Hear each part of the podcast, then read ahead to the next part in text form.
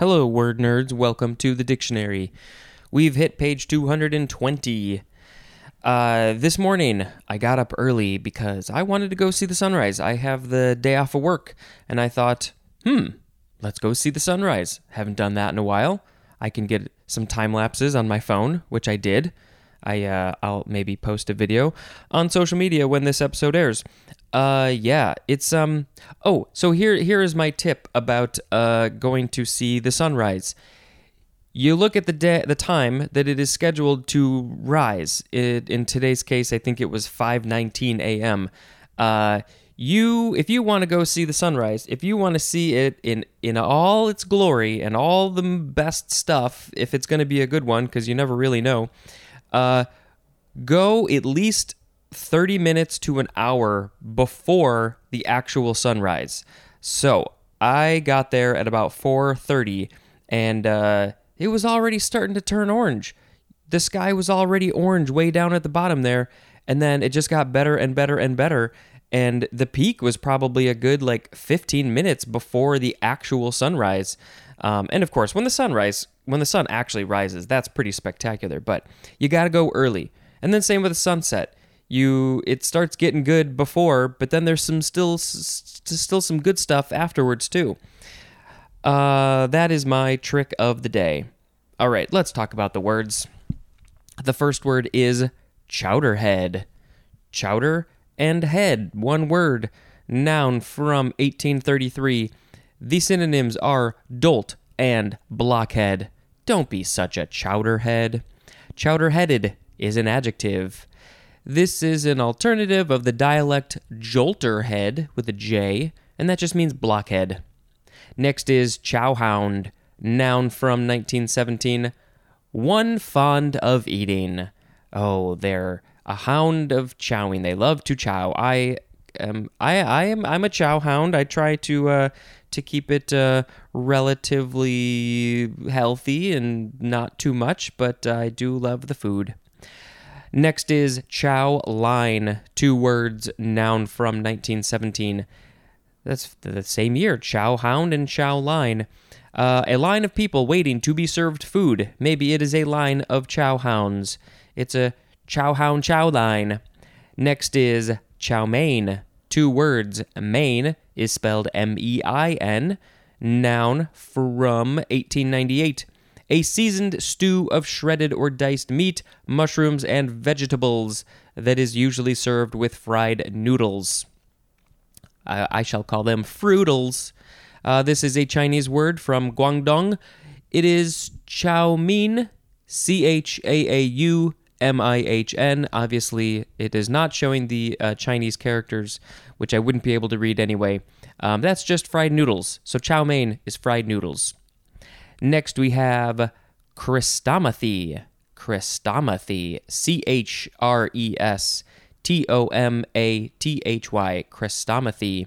Noun from 1832. 1. A selection of passages used to help learn a language. Hmm, what would that be? A selection of passages. So, well, the first thing I could think of, which probably isn't exactly this, but there's that phrase, the rain in Spain falls mainly on the plain. I don't know if that would be a Chrestomathy, but maybe. Number two, a volume of selected passages or stories of an author. Uh, this is from the Greek Christos, which means useful, plus manthanein, which means to learn. And there's more at the word mathematical. Interesting. So it's it's useful to learn things. Chrestomathy. Next we have chrism. Yeah, chrism. It's like prism with a k. Noun from before the 12th century. Consecrated oil used in Greek and Latin churches, especially in baptism, chrismation, confirmation, and ordination. Uh, and this is from the uh, Greek chrisma, something like that, which means ointment, uh, from krayin, which means to anoint, and it's uh, church stuff, so I don't know nothing about that. Chrism. Next, we have chrismation. Is this related? Probably yes, because that the chrismation is actually in the definition of chrism. This one is a noun from 1642, a confirmatory sacrament of the Eastern Orthodox Church in which a baptized member is anointed with chrism. Uh, yeah. All right. Next is chrismon. Chrismon, M O N, noun from 1872. And the uh, synonym is just uh, Chi-Rho or Chi-Rho, C H I hyphen R H O. Uh, I remember that being. Oh, d- did I turn to the right page for that? Uh, almost. It's uh, something related to Christ and religion and uh, stuff like that. Uh, where is it? Where is it? Where is it? Why? Why am I re- Why am I going back to find this for you? Um, it is a Christian monogram and symbol formed by the first two letters X and P of the Greek word for Christ. So that's that. Uh, so Chrismon. Next is chrisom. So is this this is pronounced the same way as the other chrism, but it is spelled C H R I S O M. We added an O. Noun from the 13th century. A white cloth or robe put on a person at baptism as a symbol of innocence. Uh, yeah, we we got into the uh, Christ religious section even earlier than I thought we were going to. Um, next is chrisom, chrisom child, two words, noun from 1593, a child that dies in its first month. Well, that's sad. I had no idea that there was a phrase for that, um, and I, it doesn't say, but I assume that it would be. Um, oh, because they, they they usually do baptism. When do they do baptisms? I don't know. Um, I'm guessing maybe it's uh, after that first month. So there, yeah, there's something something related there with baptisms and yeah. Uh, okay, here we go with Christ, and we are going to have Christ related words through not uh, through next episode and the one after that. Uh, okay, Christ with a capital C, noun from before the 12th century. Number one, the synonym is Messiah. Two, the synonym is Jesus. Or there's, uh, I feel like the J was like Yeez. I don't, I don't remember. There's a different pronunciation of that that's more authentic. Uh, three, an ideal type of humanity. Four, this is uh, this definition comes from Christian Science. The ideal truth that comes as a divine manifestation of God to destroy incarnate error. To destroy incarnate error. Christ like is an adjective, and Christly is an ad, uh, also an adjective. Um, anything. This is from uh, the Greek Christos, which literally means anointed. Uh, yeah. Next we have christen. This is a verb from before the 12th century, starting with transitive, and I think it is only transitive.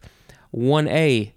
We just have the number one definition for the word baptize as a synonym. 1b. To name at baptism. 2. To name or dedicate as a ship by a ceremony suggestive of baptism. Uh, 3. Uh, just the number one definition for the word name. Four, to use for the first time. We have christened this refrigerator. We have used it for the first time. Next is Christendom. Christendom with a capital C. It doesn't say it's Christ. Yeah, Christendom, because there's the EN in there. Noun from before the 12th century. Number one, the number one definition for the word Christianity. Two, the part of the world in which Christianity prevails. Next is christening, noun from the 14th century, the ceremony of baptizing and naming a child. Next and last word for this episode is Christian with a capital C. There are two forms. Uh, the first form is a noun from 1526, 1a, one who professes belief in the teachings of Jesus Christ. 1b1, it's the number two definition for the word disciple. 1b2. Now, I don't know what I said before. That uh, that uh, the disciple 2 is 1b1. Now we're on 1b2. A member of one of the churches of Christ separated separating from the disciples of Christ in 1906. 1b3 a member of the Christian denomination having part in the Union of the United Church of Christ concluded in 1961. 2. The hero in Bunyan's Pilgrim's Progress. So there's a book or a story called Pilgrim's Progress, and the hero is named Christian. Second form of Christian is an adjective from 1547, 1a, of or relating to Christianity, as in Christian scriptures. You got to emphasize those words, otherwise, it can be hard to say. Christian scriptures. 1b, based on or conforming with Christianity, as in Christian ethics. 2a, of relating to or being a Christian, as in Christian responsibilities. 2b, professing Christianity, as in a Christian affirmation, also as in a Christian country. 3. Commendably decent or generous, as in has a very Christian concern for others. Uh, that's not always true. Uh, Christianly is an adjective or adverb. So, we had today chowderhead, chowhound, chowline, chowmain, Chrestomathy, charism, charismation, charismon, charism, charism child, Christ, christen, christendom. It's hard to remember how to say these. Uh, christening and Christian. I think. Ooh, I think I want to pick one of the earlier ones.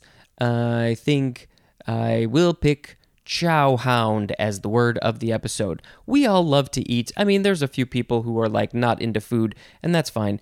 But, you know, they still need food to survive. So we are all some sort of chow hound. Chow hound. What is that Elvis song? I mean, it wasn't, uh, you ain't nothing but a chow hound. Crying all the, eating all the time. There you go. You ain't nothing but a chow hound, eating all the time. All right, let's talk about the holidays. Uh, June 26th, it is International Day Against Drug Abuse and Illicit Trafficking. It's also United Nations International Day in support of victims of torture. Wow, we really uh, hit hard right away, didn't we? Uh, in Finland and Sweden, it is Midsummer Day. It is Anti Drugs Day in India. In Finland, it is Day of the Finnish Flag. In Romania, it is Flag Day. In the Netherlands, it is Princess Alexia's birthday. In the Netherlands, again, it is Veterans Day. Mm, Day of the Armed Forces of Azerbaijan. That's probably in Azer- Azerbaijan. Uh, Madagascar is celebrating their Independence Day. Um, also, British Somaliland is also celebrating their Independence Day the same year. Uh, British Somaliland is from the British in 1960, and Madagascar was from France in 1960. Uh, big day for both areas. What else? In Hamelin, Germany, it is Rat Catcher's Day. In Thailand, it is Sunthorn Poo Day. Or is it Fu? Sunthorn Fu Day? I don't know. In uh, internationally, it is World Refrigeration Day.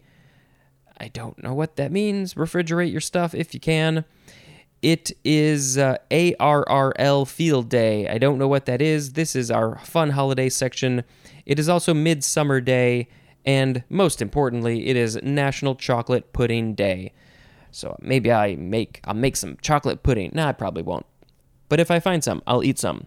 All right, that is the end of this episode. Thank you very much for listening, and until next time, this is Spencer dispensing information.